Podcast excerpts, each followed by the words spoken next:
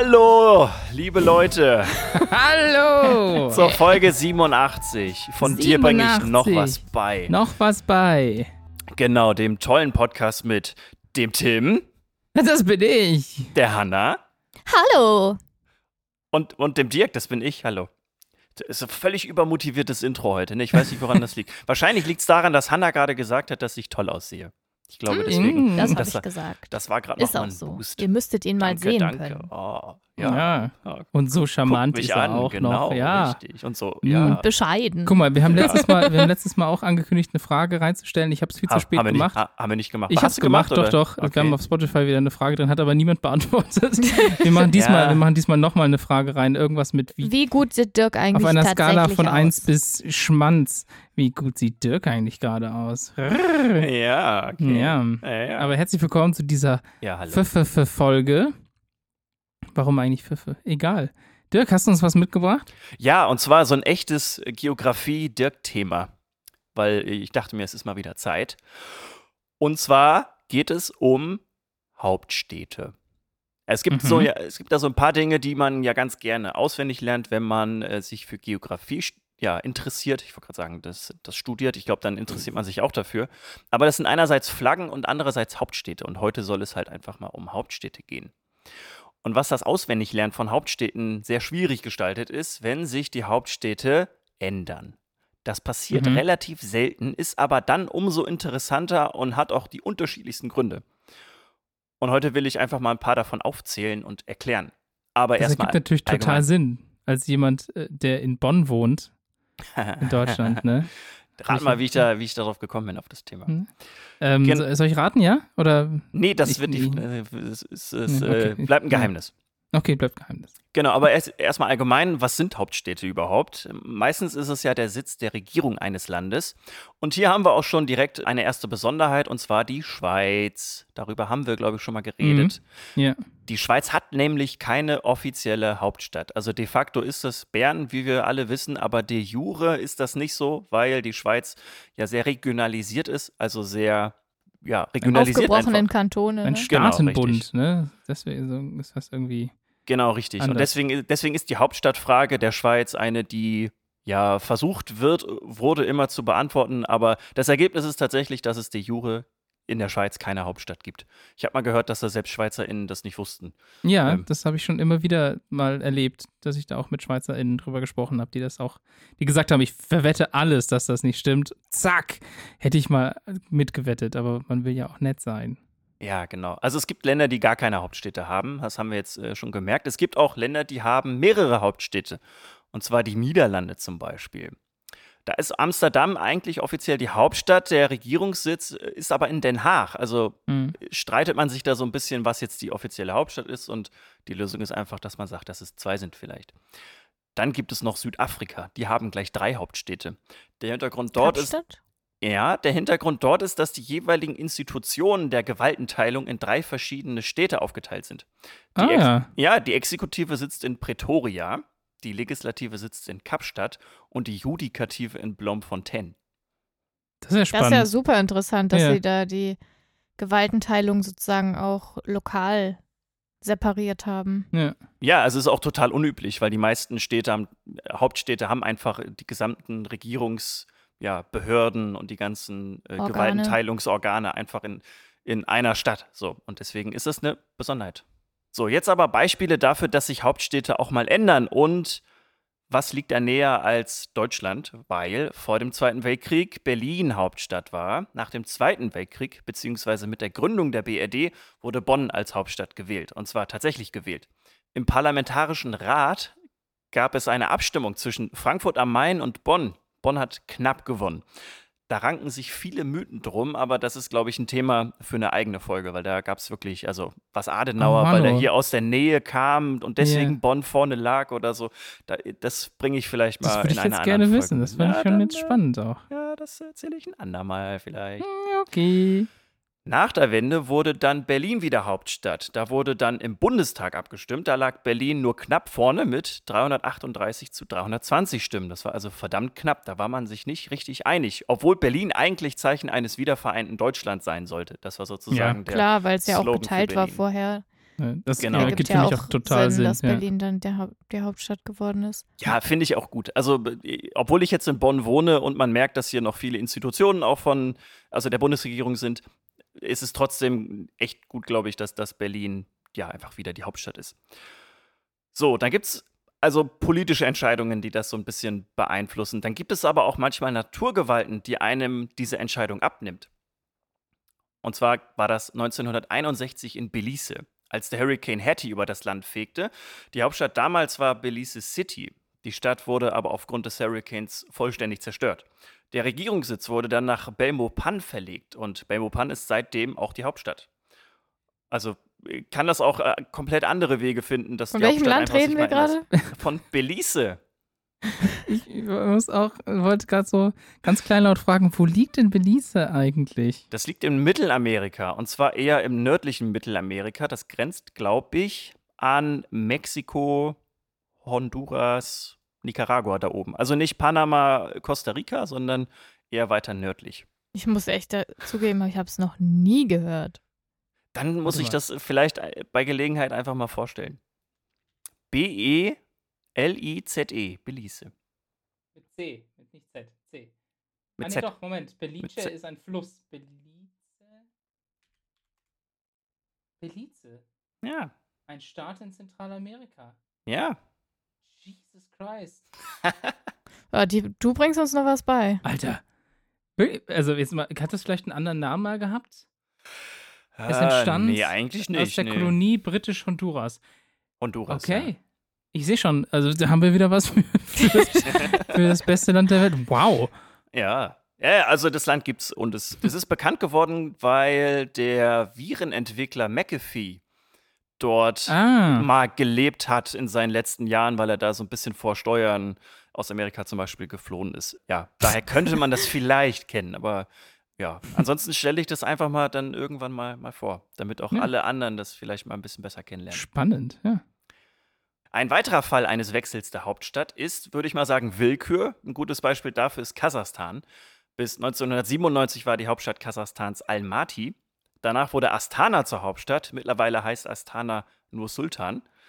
Diese Stadt ist eine Planstadt und wurde quasi am Reißbrett entworfen. Es sollte die Stärke und den Reichtum des Landes widerspiegeln. Ich wollte gerade sagen, ein, ein Grund für einen Hauptstadtwechsel ist ja auch wahrscheinlich einfach, dass die Hauptstadt den Namen wechselt. Das zählt ja dann nicht so richtig, weil es halt Nee, kein genau. Ach so, Lokalitätswechsel so ist. wie Aber Istanbul zum genau, Beispiel. ja. Ja. dass aus Konstantinopel dann Istanbul wurde oder Mhm. so. Das würde ich jetzt da so nicht einordnen. Also hier meine ich tatsächlich die räumliche Hm. Trennung oder eine, einfach eine neue, eine neue Stadt, die vorher quasi woanders einfach war. Eine andere Planhauptstadt ist Brasilia, die Hauptstadt Mhm. von Brasilien. 1960 hat Brasilia nach fünfjähriger Bauzeit Rio de Janeiro als Hauptstadt abgelöst.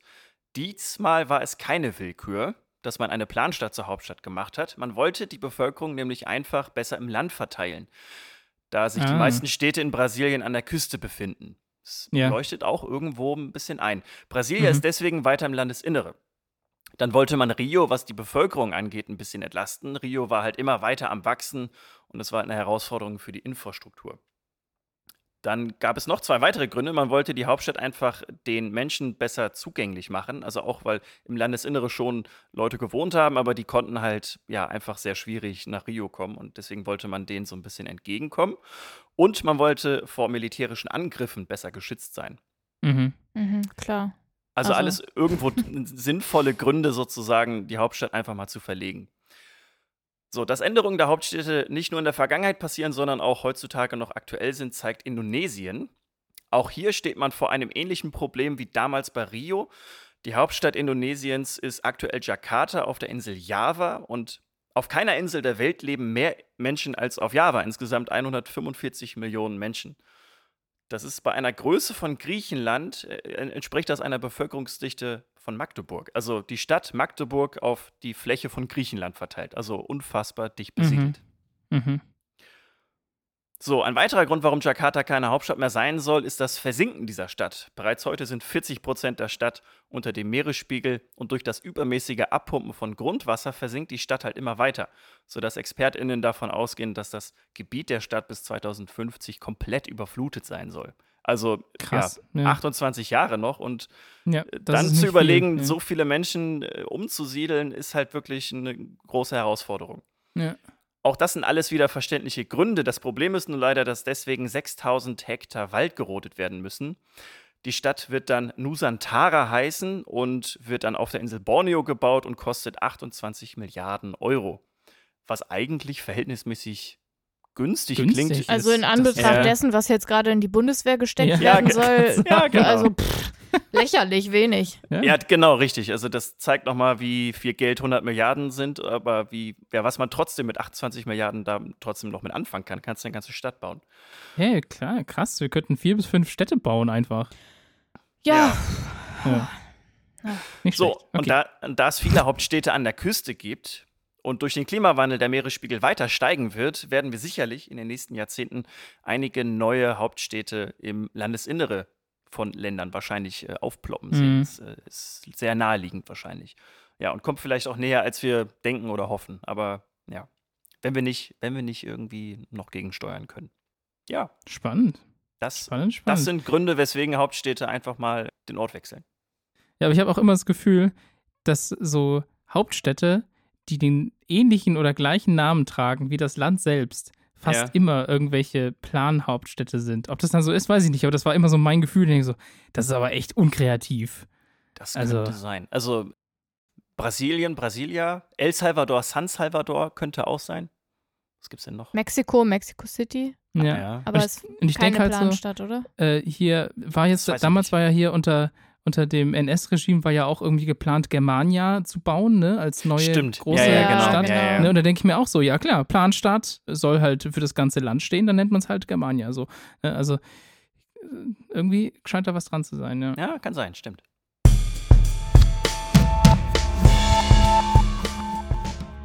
Hallo. Hey! Hey, hey. Wir, komm, wir starten einfach genauso motiviert. Hey, Hanna! Hallo, Hanna, erzähl uns doch mal Na? was. Ja, mache ich jetzt, okay? Bring uns mal Okay. was bei. Also Ja. passt mal auf. Mhm. Stellt, Stellt euch mal angenommen. vor, angenommen. Nein. Nein, also tatsächlich ist es ja so, dass in der Krebsmedizin die Früherkennung super wichtig ist. Ja. Das wissen wir. Und die Verfahren zur Beurteilung von Gewebeproben sind aber vergleichsweise eben aufwendig und teuer und deshalb sind Alternativmethoden total wichtig und auch willkommen. Und seit einiger Zeit versuchen ForscherInnen dazu, die Fähigkeiten von Tieren zu nutzen. Konkret den Geruchssinn. Mhm. Und mhm. dabei wurde herausgefunden, dass Hunde ihre feine Nase dazu nutzen können, um zwischen Krebszellen und gesundem Gewebe unterscheiden zu können. Ey, Hunde sind so crazy. Ja, Und ja, ja. Wirklich, ach, es- mich wundert es gar nicht mehr. Und das liegt halt daran, dass entartete Zellen eben spezielle flüchtige Substanzen freisetzen, die das hochsensible Sinnessystem der Tiere erfassen kann. Mhm. Und bestimmte Krebsformen können Hunde sogar am Geruch von Körperflüssigkeiten erkennen. Das heißt, sie schnuppern am Blut oder am Urin und können halt daraus schon Krebs sozusagen diagnostizieren, was total krass ist. Aber der Einsatz von Hunden hat halt einen Haken, weil damit die Tiere zur Diagnose überhaupt dienen können, müssen sie halt intensiv ausgebildet werden. Mhm. Und das kostet natürlich viel Zeit und auch Geld, was das Einsatzpotenzial des Konzepts halt deutlich einschränkt. Because Capitalism und da Zeit ja auch Geld ist, bla bla, ihr wisst ja. Hm. Und deshalb haben sich jetzt WissenschaftlerInnen um Baptiste Piqueret von der Sorbonne-Universität in Paris-Nord nun andere Tiere als mögliche Alternativen zugewandt. Könnt ihr euch vorstellen, welche Tiere? Hm. Welche haben Mhm. denn auch so gute Nasen? Eichhörnchen. Ameisen. Ja. Aha. Es war nämlich vorher schon bekannt, dass die Insekten zumindest grundlegend ebenfalls über die entscheidenden Fähigkeiten verfügen, die auch Hunde besitzen, weil Ameisen besitzen eben auch einen hochsensiblen Geruchssinn und sind ziemlich Stimmt. schnell lernfähig. Und anhand von der Ameisenart Formica fusca hat jetzt eben das Team, naja, herausgefunden oder erörtert, inwieweit die eben ihren Geruchssinn auch einsetzen können zur Differenzierung von verschiedenen Zellen. Und diese Art Formica fusca ist auch die, ja, oder mit die verbreiteste Art in Mitteleuropa. Das ist quasi so die, die Haus- und Die gemeine Wiesenameise. Ameise. Die gemeine Ameise findet, sozusagen Ja. und Ja. die lässt sich halt auch leicht in künstlichen Systemen halten und vermehrt sich auch total easy. Und für die Experimente haben die ForscherInnen unterschiedliche Riechproben hergestellt. Und dazu haben sie halt Laborkulturen von verschiedenen Krebszellarten sowie von gesunden Vergleichszellen eben in Probenmaterial verwandelt. Und auf diese Krebsproben wurden die Versuchstiere dann geeicht, indem eben eine Zuckerlösung Mhm. auf die Krebszellen gepackt wurde. Und Ja. wie sich dann gezeigt hat, haben die Ameisen innerhalb von kürzester Zeit mit einer kurzen Trainingsphase eben eine besondere Vorliebe für ja, die geruchlichen Merkmale der Krebsproben entwickelt. Hm. Und selbst als sie anschließend dann die Wahl zwischen Krebszelllösungen und den ebenso süßen Kontrollzelllösungen hatten, sind sie schnurstracks zu den zuvor kennengelernten Proben mit den Geruchsmustern gelaufen, Mhm. Ah, was ja auch interessant ist. Und weitere Versuche haben dann gezeigt, dass die Insekten sogar verschiedene Krebsformen unterscheiden können. Und die ForscherInnen haben die Ameisen also auf die Erkennung von zum Beispiel zwei Arten von Brustkrebs trainiert, die bei PatientInnen zu unterschiedlichen Verläufen führen. Was natürlich auch relevant ist. mhm.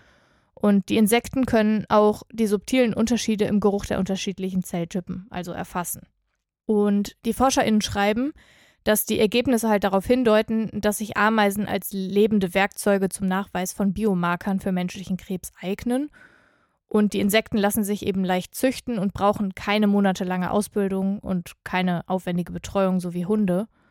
Und laut dem Team könnte der Ansatz auch auf eine Reihe anderer komplexer Geruchserkennungsaufgaben übertragen werden, wie zum Beispiel die Erkennung von Betäubungsmitteln, Sprengstoff, verdorbene Lebensmittel oder andere Krankheiten wie Malariainfektionen oder Diabetes.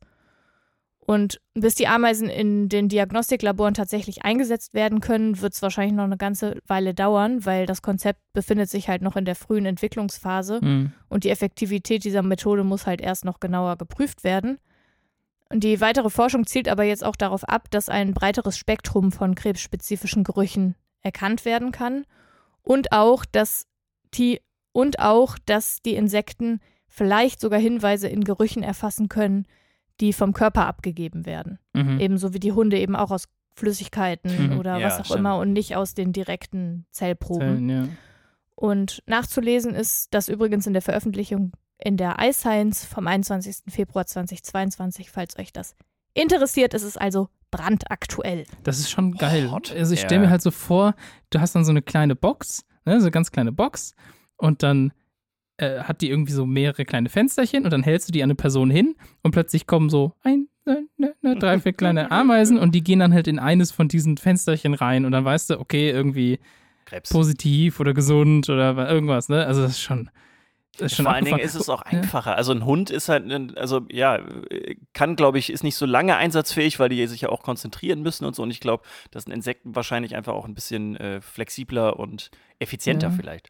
Wobei so ja, und du kannst natürlich die in einer viel größeren Masse Ja. natürlich Ja, auch okay, trainieren, auch, also ja. alle auf einmal sozusagen. du hast einen ganzen Schrank voll mit diesen kleinen Genau. Kästchen, so stelle ich mir das vor, ne? Ja. Und es ist natürlich auch so, dass die wahrscheinlich unter sterilen Bedingungen im Labor viel besser Hm. arbeiten können, weil Hunde haaren halt Ja, wie Sau. Ey, aber ich, ich, ihr kennt doch vielleicht auch diese Videos von diesen hier Diabeteshunden, ne? Die das so, riechen die können, falls äh, der so Zuckerwert ja. zum Beispiel zu niedrig Ja, oder das zu ist hoch ist. cool. Und dann stupsen die Ja. so an und, und das ist so beeindruckend. Und das ist aber auch gleichzeitig so heartwarming. Also für mich irgendwie ja, zu ja, sehen, ja. dass Also da so ein Lebewesen sich um, um einen kümmern möchte irgendwie. Ja, Aber- möchte, naja, die ja, sind halt ja, ich konditioniert. weiß, ich ne? weiß. Ich, also, also, ich nehme das natürlich nur so auf, wie ich es auch aufnehmen möchte, aber bei einer Ameise fällt mir das wahrscheinlich schwerer, irgendwie Ach die, so. für, so die, die, Die die Fürsorge, Zuneigung ja. und die Fürsorge irgendwie ja, abzunehmen. Aber ich frage mich eh die ganze Zeit, äh, muss es nicht auch irgendwie Mittel und Wege geben, quasi mechanisch Gerüche wahrnehmen zu können? Also eine technische Nase? ja, tatsächlich. Also es wurde halt auch sozusagen, es muss ja irgendwie eine Kontrolle sozusagen stattfinden. Hm. Und es wurde halt irgendwie festgestellt, dass über bestimmte metabolistische Ansätze, weiß ich nicht, halt eben diese Geruchs, diese flüchtigen Substanzen auch wahrgenommen werden können. Aber es ist halt viel zu teuer. Also Hm. es ist Hm. sowohl ähm, unter Mhm, Laborbedingungen das Material zu untersuchen, ist halt super teuer und das ist wahrscheinlich immer noch günstiger, als wenn man jetzt aus Geruch selbst das noch herausfinden wollen würde. Da kann man sich auch das Ding unter Mikroskop angucken wahrscheinlich. Okay, also es gibt quasi Sachen, die wirklich so aus der Luft die einzelnen Moleküle rausholen und dann überprüfen, was da ist und so.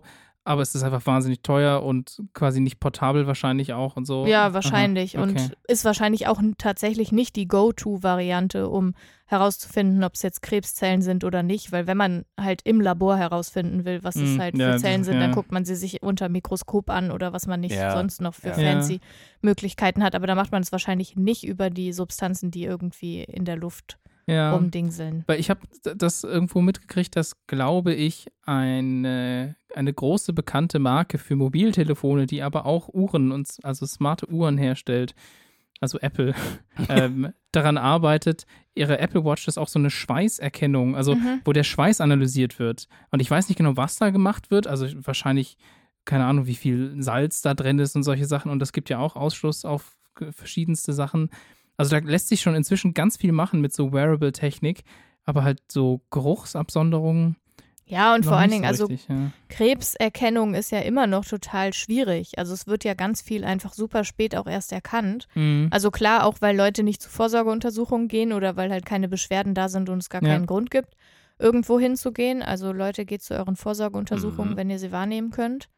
Inklusive Brustkrebs ab einem sehr frühen Alter. Ansonsten, ich glaube, also Krebs, Krebsfrüherkennung ist einfach ein total schwieriges Thema. Ja. Mhm. Aber es wäre schon cool mit so einem kleinen, kleinen Kästchen voller Ameisen. Helfer- ich glaube, das wäre Helferchen. schon.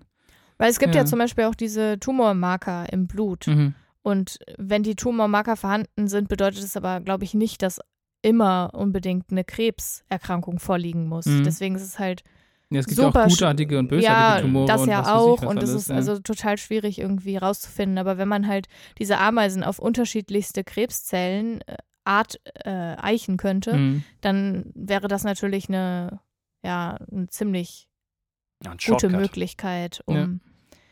das herauszufinden, was aber natürlich auch immer noch bedeuten würde, dass man halt eine, ja, eine, die Zellen erstmal entnehmen muss. Mhm. Und wenn man das halt aus Körperflüssigkeiten zum Ja, ja. Beispiel herauslesen könnte, wäre das natürlich super krass. Ja, oder Ja. einfach Körpergeruch an sich, also quasi Schweiß oder so. Genau, Das wäre schon ziemlich ja. cool. Ja. Ja, aber auch, also mein Gott, eine Urinprobe oder was Ja, ja. auch immer, wie Ja, ja. abgefahren das wäre. Ja. Ja, auf jeden Fall. Neueste Forschung für euch ins Ohr. Ich habe mir so vorgestellt, wie so eine Ameise in mein Ohr kriecht. Ach Das ist so. Nee, das ist keine schöne Vorstellung. Das Nee, nee. Jetzt träume ich davon wahrscheinlich. Ja, warum heißen Ohrenzwicker eigentlich Ohrenzwicker? Die kriechen doch nicht ins Ohr, oder? Du meinst die Ohrenkneifer, meinst du? Ja, bei uns hießen die Ohrenzwicker. Ich glaube, weil die hinten so eine. Schere haben. Ja, Ja. und dann. Ja, okay. Die fand, die man, heißen aber die Ohren. fand ich richtig äh, spooky in meiner Cringe. Kindheit, aber ich glaube, die haben nicht einmal irgendwie mich irgendwie mir irgendwie wehgetan. auch oder nicht. So. Aber Also ich habe auch so, die seit meiner einfach so Kindheit keine mehr aus. gesehen.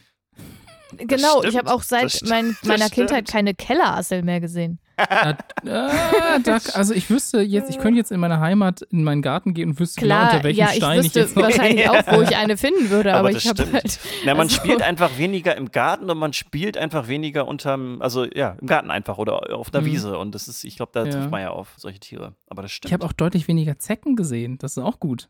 Ja, die siehst du ja auch fast gar nicht. Die sind ja so klein. Ja, dafür haben wir heute in, äh, und die erste Biene gesehen, die unseren frisch auf dem Balkon angepflanzten Minigarten einen Besuch abgestattet hat. Nein, das stimmt nicht, weil, weil Chris wurde auch schon von einer Biene beflogen. Ja, aber Chris ist keine auf unserem Balkon angepflanzte Minigarten-Einheit. Doch, Na gut. ist schon ein hübsches Blümchen, finde ich. Grüße gehen raus. Ich hatte heute meine erste Mücke in der Wohnung. Da dachte ich ich auch, glaub, ist ich das hab heute auch viel eine zu gesehen. früh? Also, ich dachte, das ist immer so ein Das Aber es sind warm. 16 Grad. Du hast mir gutes Wetter versprochen und dich dran gehalten, Dirk. Danke Mhm. dafür. Sonne auch ganz viel. möchte, wenn wir schon beim Rumquasseln sind, ganz kurz mich bedanken bei Tilo, der sich gemeldet hat, um zu sagen, dass es dass Ranga Yogeshwar selber Quarks sagt. Nicht Quarks, Ah. sondern Quarks. wer, Also, ich muss ja wer mal hat jetzt da recht sagen. gehabt jetzt? Wer? Wer? wer? Nur weil der das sagt, bedeutet das ja nicht, dass es richtig ist. Nee, ist ja, er ist ja nur der Moderator gewesen, 20 Jahre von Quarks. Ja, aber er hat es nicht er hat's, erfunden. Er hat es immer falsch gesagt, genau. Richtig. Ja, aber jetzt, da hatte ich ja dann recht. Ne? Ist das so? Oder? Ja, ne? Stimmt, hat, hat ich. Ich hab, halte das für Quarks, was du da erzählst. Das ist ja, kannst du machen.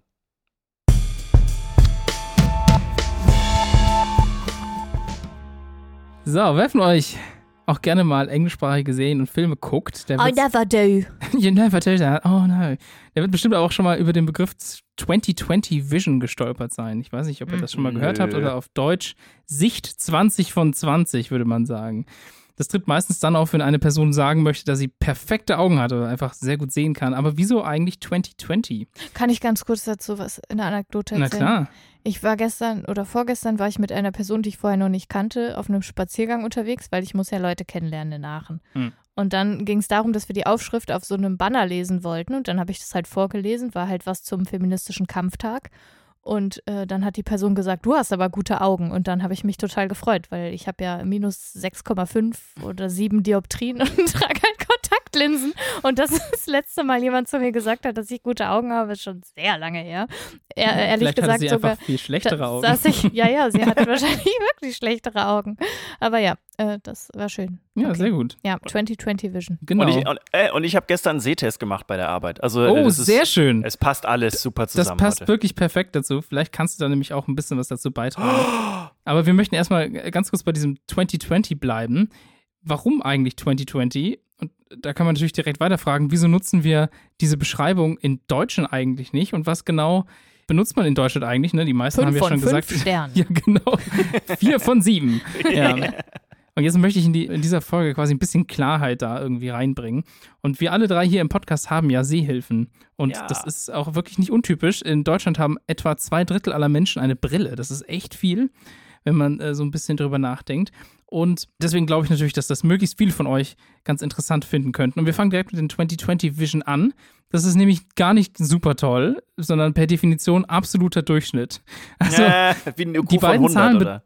Nee, die beiden Zahlen bedeuten nämlich, dass eine Person die Zeilen auf einer Sehprobentafel, also diese typische Tafel mit, mit immer Mhm. kleiner werdenden Buchstaben drauf, bei 20 Fuß Abstand so lesen kann, wie sie der Durchschnitt aller Menschen bei einem Abstand von 20 Fuß lesen kann. Ah, Ja, und der Durchschnitt der Menschen ist, sind, ist, da sind ja auch die inkludiert, die nicht gut sehen. Richtig. ja, genau. Also- Ja, also die erste Zahl sagt, die erste, das ist der Abstand zur Tafel, bei der man die Zeile eben noch lesen kann. Und normalerweise ist man bei dem Test halt eben genau 20 Fuß entfernt. Deswegen ist die erste Zahl eigentlich immer 20.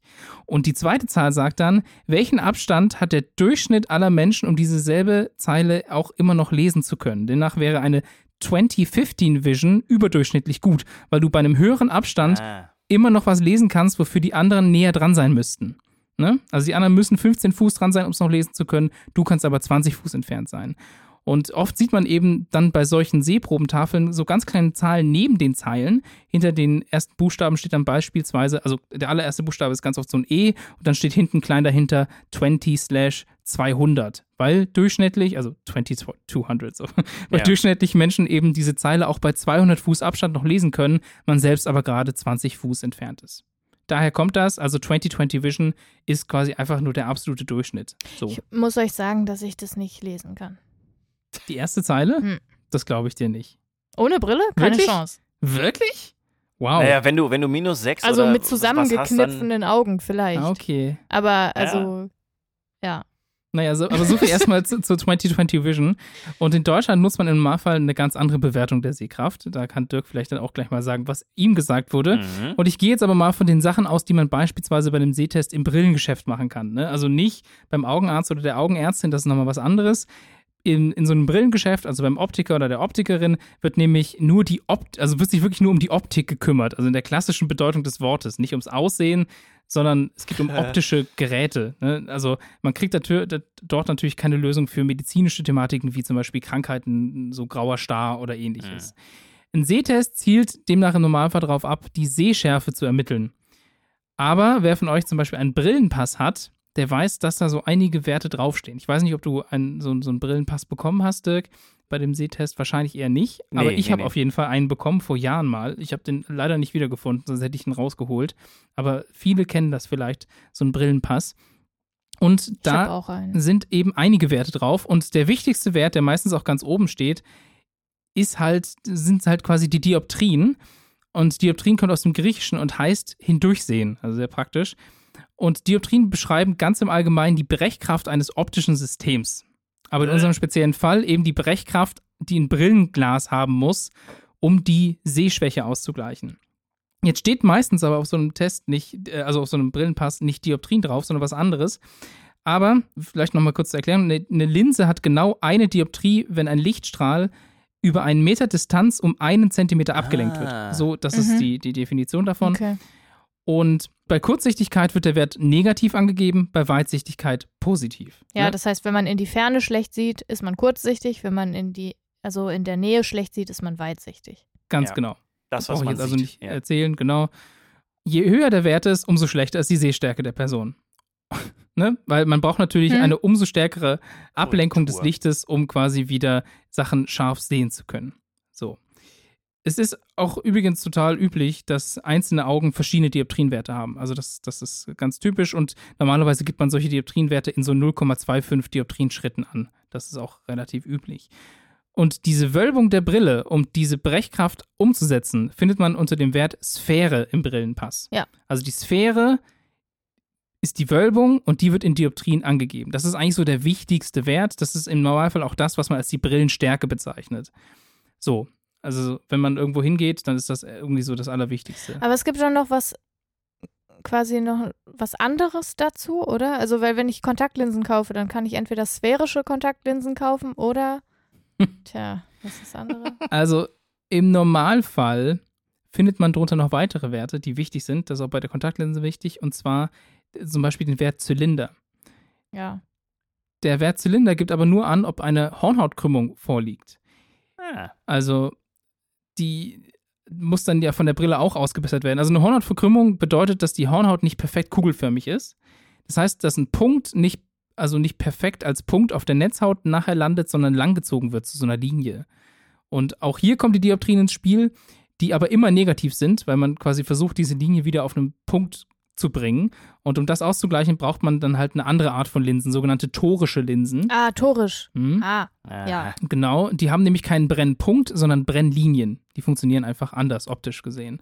Und dazu gibt es dann meistens dann auch noch den direkten nächsten Wert im Pass, und zwar die Achse.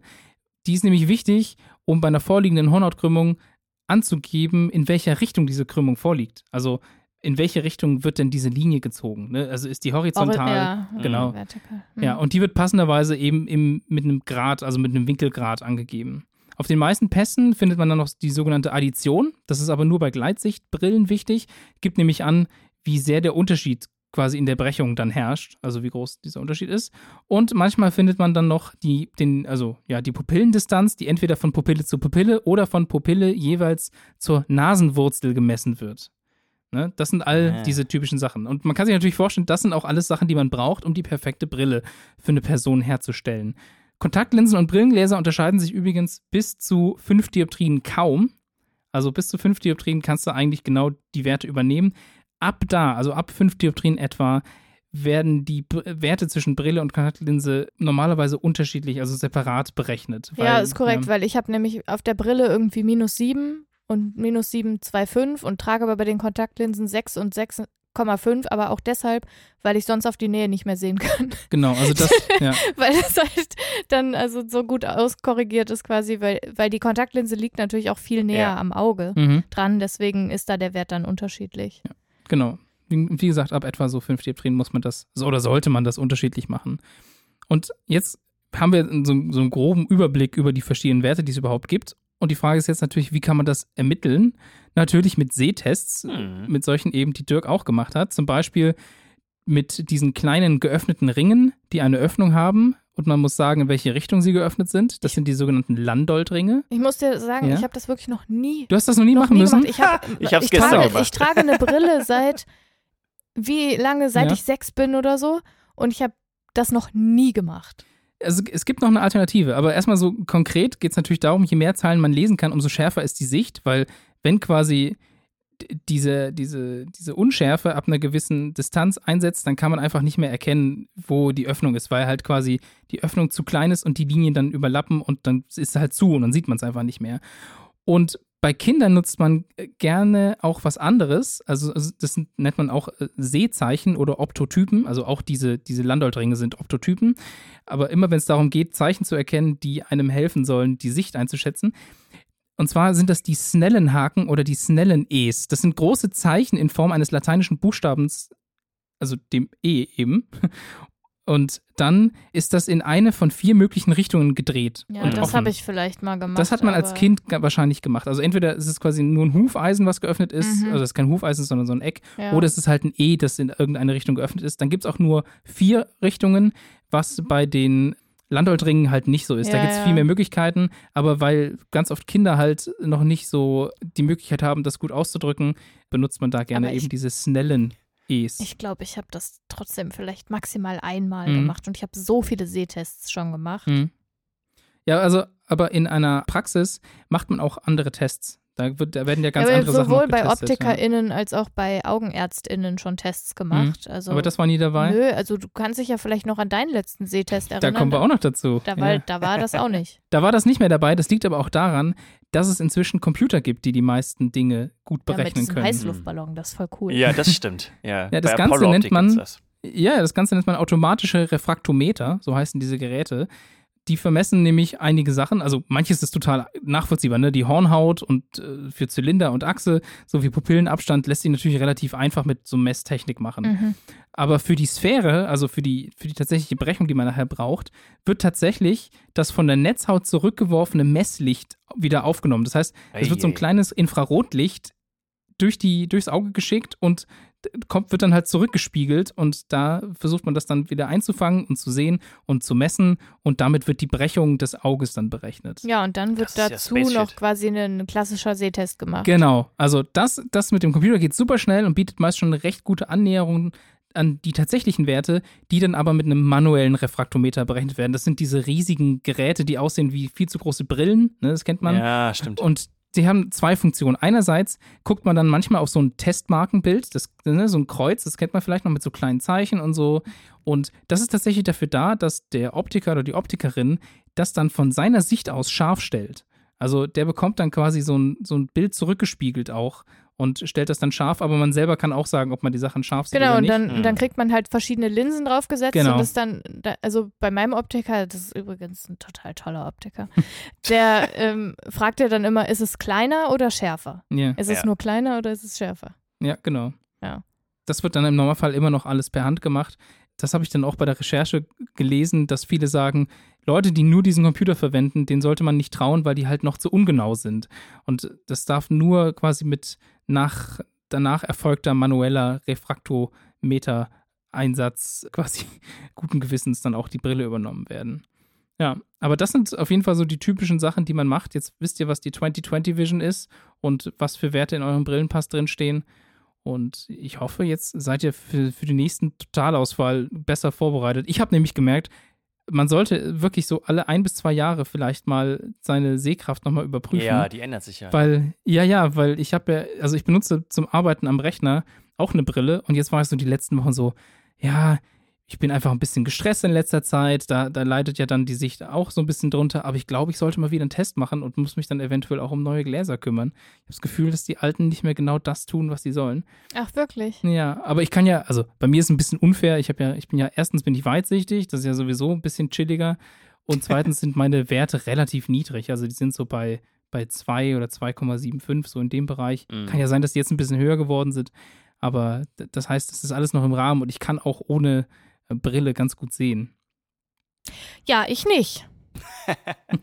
das stimmt. Aber jetzt, jetzt Ja. kann ich, glaube ich, auch noch was dazu erzählen, was ich vor, also was ich gestern quasi gelernt habe. Ich habe nämlich auf der linken Seite wahrscheinlich eine, eine Hornhautverkrümmung. Und Mhm. da meinte die Augenärztin, war es, glaube ich, es war quasi vom, vom Betriebsarzt eine Mitarbeiterin. Und da war es dann so, dass sie meinte, mit so um 30, 32 rum müsste man da wahrscheinlich dann nochmal gegensteuern, aber bis dahin gleicht das Gehirn das quasi aus. Und Mhm. vielleicht hast du ja auch irgendwie sowas, ne- also eine, Gehirn, eine Gehirnhaut, genau. das habe ich auch, ja. Eine, Hornhaut, eine Hornhautverkrümmung und äh, du bist ja tatsächlich in genau diesem Alter und vielleicht ändert sich das deswegen vielleicht nochmal, aber das äh, Ey, ich habe noch kann man ja herausfinden. Zeit. Ich habe gerade voll gefeiert innerlich und dachte mir, boah, zumindest habe ich keine Hornhautverkrümmung. Ich bin zwar sau kurzsichtig, aber eine Hornhautverkrümmung habe ich nicht. Und jetzt hast du Und jetzt habe ich diese gemacht, Info bekommen und dachte mir so toll.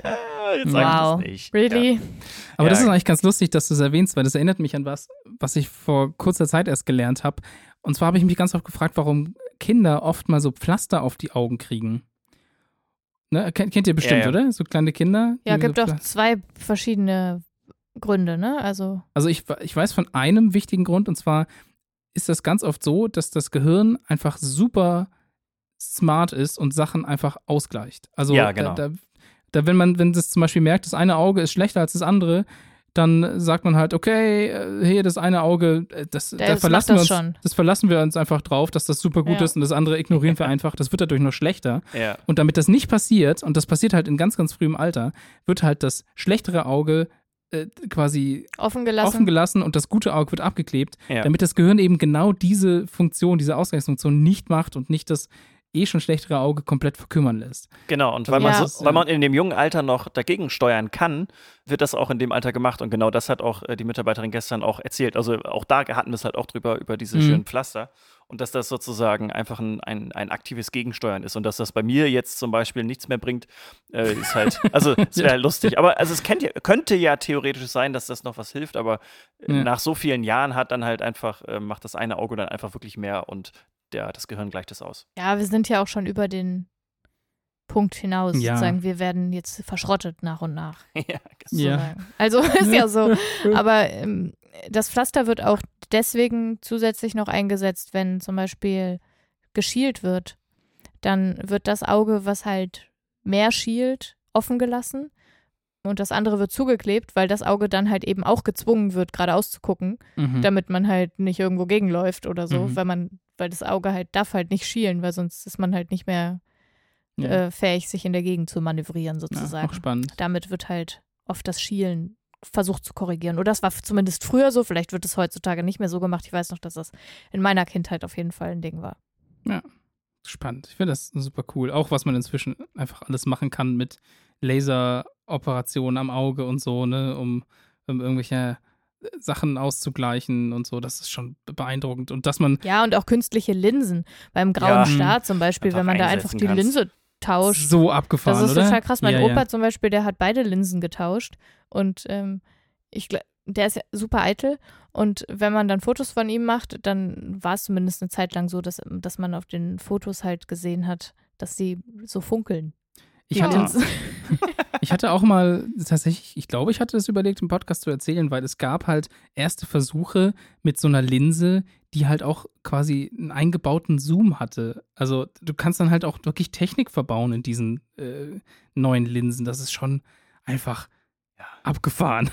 ne? Also so Cyborg-technisch. Mhm. Ja, das ist aber, es ist trotzdem, ich finde es beeindruckend cool und auch, dass man teilweise irgendwie Leuten die Sehkraft zurückgeben kann, das ist ja schon auch einfach beeindruckend. Ja, es tut sich aber, glaube ich, in dieser ganzen Optikgeschichte total viel gerade, weil wenn ich mir überlege, wie Kontaktlinsen so sich so angefühlt haben noch vor zehn Jahren und wie die Mhm. sich heute anfühlen. Ich Mhm. kann heute den ganzen Tag bis spät in die Nacht zwölf Stunden, 20 Stunden kann ich meine Kontaktlinsen tragen und es, es ist völlig uninteressant Ja. für meine Augen. Und vor, keine Ahnung, zehn Jahren musste ich die nach fünf Stunden raustun, Ja, weil es oh, einfach ja. trocken war und, Und die fallen ja kacke. auch nicht mehr raus, Weiche, ne? Das war weiche so- Linsen sind das ja auch. Genau. Also genau, das, das, ja, ja, und das, die harten ist, ja, Linsen waren die, die, die, die dann rausgefallen sind. Bei starker Lidspannung musstest du nur so am Augenlid Ja, ja. ziehen und dann sind die dir Das war der rausgeklappt. Klassiker, so das kenne ich noch die Geschichten von meinen so in meiner Familie, die früher dann halt auch also meine Tanten und so, die viel Sport ich hatte gemacht auch mal haben so und dann halt Oh das so der Standard-Move war dann irgendwie beim Handball oder beim Volleyball dann so Moment, ganz kurz stehen bleiben. Äh, hier ist eine Linse rausgefallen, nicht dass jemand drauftritt und so. Ich weiß so. noch, meine Ja. Mutter hat, hat sich manchmal die Kontaktlinsen früher rausgefischt quasi im Au Mhm. aus dem Auge, wenn da was reingeflogen ist. Dann hat sie die Linse abgeleckt und wieder ins Auge gesetzt, was man natürlich auf gar keinen Fall tun sollte. Aber wenn man keine Ja, Kontaktlinsenflüssigkeit besser dabei nichts hat, als gar nichts. Ne? Es ist, Ja, äh, Vor allem auch krass, wenn man sich überlegt, dass man die ersten Kontaktlinsen gemacht hat, indem man sich heißes Wachs in die Augen geträufelt hat. ah, ja, also ergibt ja auch Sinn. Ja, Aber also, das ist schon abgefahren. ja. Ja, wir leben in der Zukunft. Immer so ein bisschen, manchmal. Ja. Gut, jetzt seht ihr hoffentlich bei diesem Thema etwas klarer. Okay. Danke für diesen, Wow. ah, die Möglichkeit, diesen Witz auch noch unterzubringen. Und Dirk, sind deine Augen schlechter geworden? Nicht wirklich, nee. Also ich habe minus 2,5 Linsen und ich war mir mal eine Zeit eigentlich ganz sicher, was für meine, was meine Stärke war. Und ich habe jetzt quasi nochmal herausgefunden, dass es wahrscheinlich ein bisschen weniger ist als das, was ich dachte. Und dass Oh. das deswegen nochmal so ein bisschen, ja, nochmal besser korrigieren kann mit der Hornhautverkrümmung. Und ja, manchmal habe ich auch so ein bisschen Kopfschmerzen und das kann auch mit daran liegen Mhm. vielleicht. Aber ja, das Mhm. war, und ich habe halt auch genau diesen Test mit diesen Kreisen gemacht und die oben, unten, rechts, links oder halt, ja, oben rechts, unten rechts, oben links, unten links waren. Also äh, da gab es dann halt mehrere Optionen. Und es gab sieben, sieben Reihen. Es gab eins bis sieben und die letzte Reihe war quasi schon überdurchschnittlich. Also da, das haben wir gar nicht erst versucht. Und dann war das bei der sechsten. Da konnte ich dann auf dem, auf der rechten Seite konnte ich das alles sehen, aber auf der linken halt irgendwie nicht. Und dann Mhm. dann gab es noch so einen Test, wo Noten auf Linien zu sehen waren. Das war dann, das ging, glaube ich, von 1 bis 12 oder so.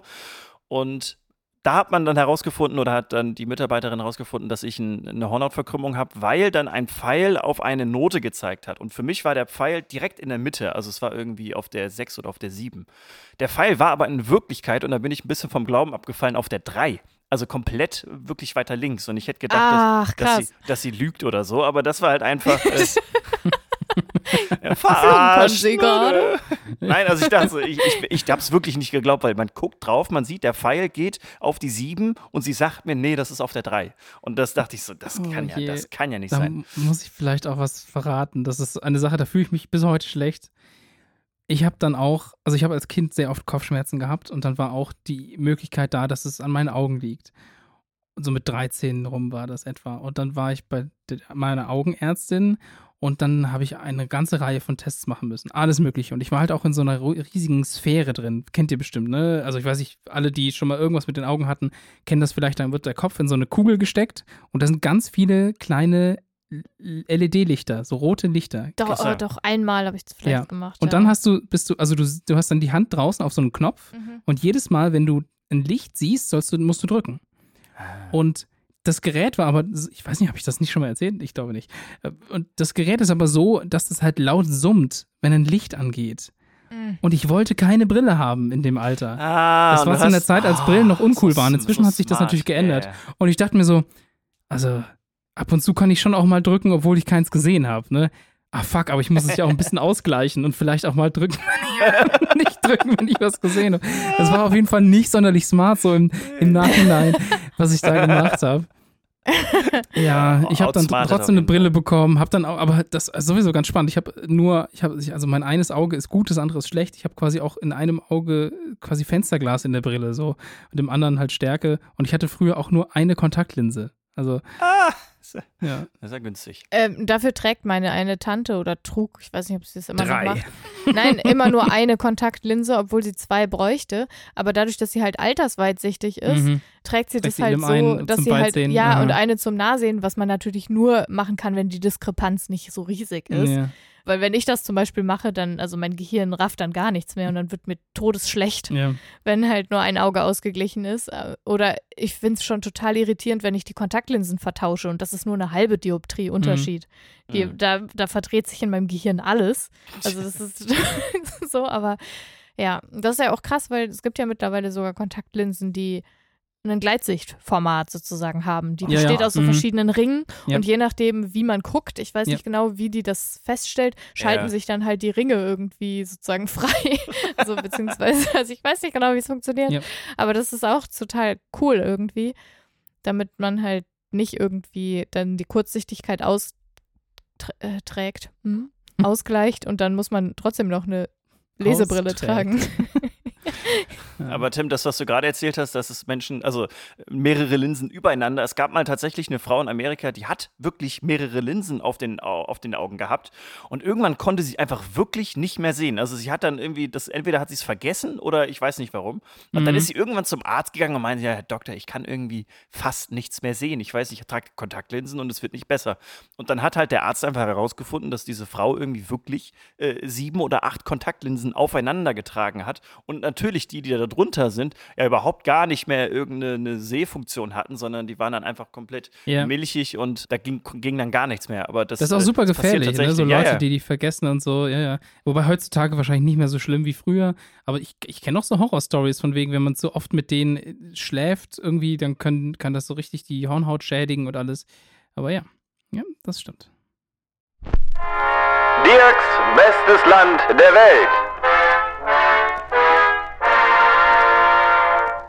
Das beste Land der Welt des heutigen Tages ist die Ukraine. Für jemanden, der sich sehr für Geografie und für Länder interessiert, ist es eigentlich das Schönste und das Spannendste, wenn es ein neues Land gibt. Das passiert relativ selten und es geht meistens damit einher, dass Menschen Unabhängigkeit von einem anderen Land gewinnen. Das Schlimmste ist allerdings, äh, wenn Länder keine mehr sind, insbesondere durch Invasionen oder durch Kriege. Und da wir nicht wissen, ob und wie lange es die Ukraine geben wird und ob sie in irgendeiner Form in ein größeres Russland übernommen werden könnte, finde ich es wichtig, dass heute das beste Land der Welt die Ukraine ist. Ja. So. Die Ukraine liegt im östlichen Europa und grenzt an erstaunlich vielen anderen Ländern im Süden Mhm. an Moldawien und Rumänien, im Westen an Ungarn, die Slowakei und Polen, im Norden an Belarus und im Osten an Russland. Im Süden grenzt die Ukraine dann noch an das Schwarze Meer und an das Asowsche Meer. Das liegt dann so nordöstlich von der Krim. Die Ukraine ist das zweitgrößte Land Europas mit knapp 600.000 Quadratkilometern. Ist also so groß wie Madagaskar oder halb so groß wie Südafrika. In der Ukraine leben 45 Millionen Menschen, also vergleichbar mit Argentinien, auch ein sehr, sehr großes Land. Die Ukraine ist eine semipräsidiale Republik, wie beispielsweise Portugal oder Frankreich, mit dem Präsidenten Volodymyr Zelensky und dem Ministerpräsidenten Denis Schmihal. Die Hauptstadt der Ukraine ist Kiew, mit dem Bürgermeister Vitali Klitschko. Die Ukraine ist einerseits ein sehr junges Land. Es hat 1991 die Unabhängigkeit von der Sowjetunion erlangt. Oh, So nämlich. genau. Hat aber auf der anderen Seite eine sehr, sehr lange Geschichte, die bis in das 8. Jahrhundert ragt. Die Wirtschaft in der Ukraine ist exporttechnisch sehr stark auf die Metallerzeugung und die Landwirtschaft fokussiert. Die Ukraine war bis dato der achtgrößte Getreidehersteller der Welt. Hm. Da- Das ist auch tatsächlich was, was durch den Krieg in der Ukraine sehr stark verschoben wird, denn aktuell wäre eigentlich die Zeit, das Getreide auszusehen. Damit kommen wir auch zur Flagge der Ukraine. Manche interpretieren die Farben der Flagge blau und gelb als Himmel- und Getreidefeld. Die Farben haben aber eine längere Geschichte und gehen zurück bis zu den Anfängen der Ukraine. Die Ursprünge liegen nämlich im mittelalterlichen Fürstentum Galizien-Wolhynen. Das wusste ich auch bisher nicht, dass es in der Ukraine ein Gebiet gab, das auch Galizien hieß, wie Mhm. wie es in Spanien jetzt halt auch so ist. Das So. klingt total cool, finde ich. Wie heißt es? Wollhühnen? Wolhynen, ja, also W-O-L-H-Y-N-I-E-N. Ja, also es klingt wirklich, wirklich wie so ein mittelalterliches Fürstentum tatsächlich. Mhm.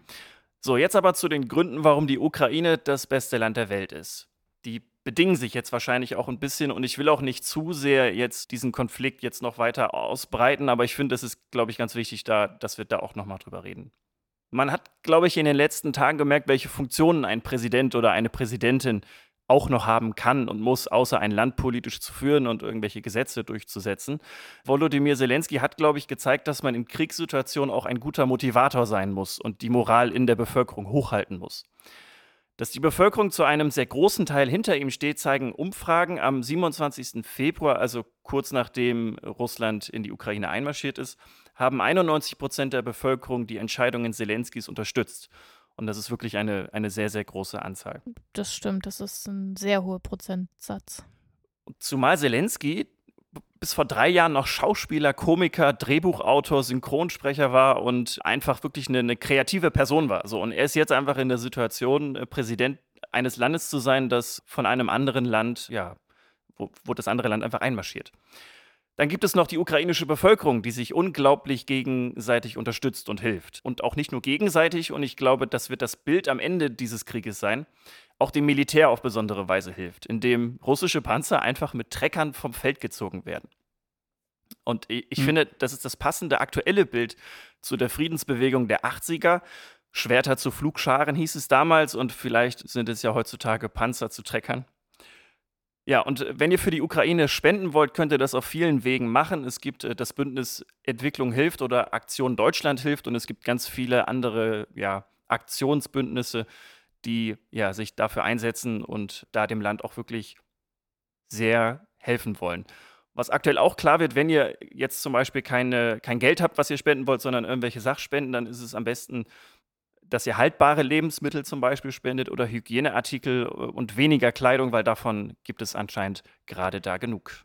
Genau, und wenn ihr spenden wollt, dann auch von einer Sache am besten richtig viel und nicht von allem ein bisschen. Also jetzt nicht zum Beispiel Hygieneartikel und Konserven und was auch immer, sondern konzentriert euch auf eine Sache und spendet die, weil das in den, naja, Hilfsnetzwerken, über die es dann verteilt wird, einfach viel einfacher zu sortieren ist. Ja, genau. Und vielleicht machen wir das einfach alle, weil wenn wir selber in so einer Situation wären, dann würden wir uns wünschen, dass man uns auch hilft.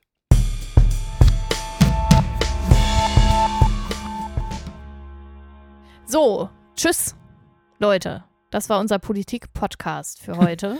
Wissen und dann Politik. Und dann merken, dass man über so viel mehr hätte noch reden müssen, sollen, können. Aber dafür sind wir nicht da. Dafür gibt es andere Podcasts ja, da die auch draußen. besser Genau, informiert sind genau, tatsächlich genau. über. Aber wie also heißt denn, wie ist denn jetzt unser Titel? Themen. Wie ist denn jetzt unser Titel? Cooler Titel. Cooler Titel. Cooler Titel Cooler Titel. ist unser Cooler Titel. Titel. Für die 87. 87. Folge. Die 87, nächste Folge ja. ist die 88. Folge. Ist das dann ist das ein Schnaps? Ist das ein Schnaps? Ist das ein Jubiläum? Ist das ein Jubiläum? Nein. Ist okay, ist kein Jubiläum. Wir lange Was machen wir eigentlich zur 100. Folge? Ich weiß, es ist noch ein bisschen hinne. Was machen wir eigentlich? zur 100.? Party. Das ist Party die Frage, das ist die hard. Frage bei Spotify. Was Okay, machen klingt wir gut. bei der 100. Coole, Folge? coole Idee zu einer coolen Folge. Mit einem Schön- coolen Titel. Ja, Ja, genau. und ich hab coolen ganz vergessen, Leuten. dass es ja cooler Titel ist und nicht coole Folge. Coole Folge war nicht schlecht gewesen. Peinlich. Peinlich. So bin ich. Peinlich. Ich gehe jetzt kochen. War schön mit euch. Wir hören Vor uns. Wut? Was? Was? Ne, Essen Kochen für vor dich. Wut? Nee, Kochen äh, vor Food. Wir hören uns in zwei Wochen wieder. Ja. Danke für eure Zeit. Euer Ohr? Guckt doch mal in die. Spotify-Fragen rein. Vielleicht haben wir eine Frage für euch. Wie sexy ist der heute? Wie sie? Mit, aber T-H-E-T-H-X-K-S. Nee, mit Ä. Sexy. Sexy. Okay. Sexy. Wie sexy ist Dirk heute? Und wir hören uns wieder. Auf Wiedersehen. Bussi, Bussi. Tschüss. Tschüss.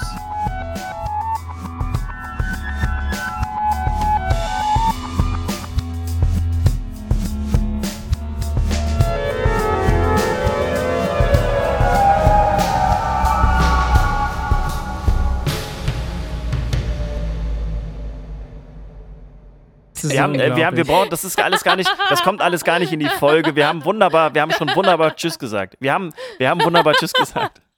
So. Dirk, sag mal was Da, Lustiges. Dirk. Dirk, wir hören dich nicht. Was ist los? Hörst du uns? Ja, ja, Er ja, zeigt ja, uns einen Mittelfinger. Du hörst uns, okay. ja, ja. Nein, sagt er. Wir haben, wir haben schon wunderbar? Schluss gemacht. Wir- an, Dirk? Ja, ja. Wir haben, wir er haben hat alles kein schon alles. Handy, sagt er. Er hat kein Handy? Klar, Ja, dein Handy. Nee. Komm, wir können auch Ah. Charade spielen über. Tim, du kannst es einfach nicht ertragen, dass ich mal besser bin als du. Und beliebter. Be beliebter. Laut einer Person. Hast du mehr Manieren? Und du hast gesagt das auch nur, weil du heute am Anfang gesagt hast, dass du gut aussieht. Gar nicht. Doch. Was? Nein. nein. Dirk. Nein, nein, nein. Nein. Aber gut. Und Hauptsache, ich bin eklig. Wer hat das denn gesagt? wer, du ich wollte gerade sagen, wer hat das Ich? gesagt? Ja. Ich Wenn das ich rülpse, gesagt. dann sagst du immer, boah, Hanna. Ja, aber das heißt doch nicht, dass du eklig bist. Sondern, Das heißt einfach, dass Das du war Manieren hast.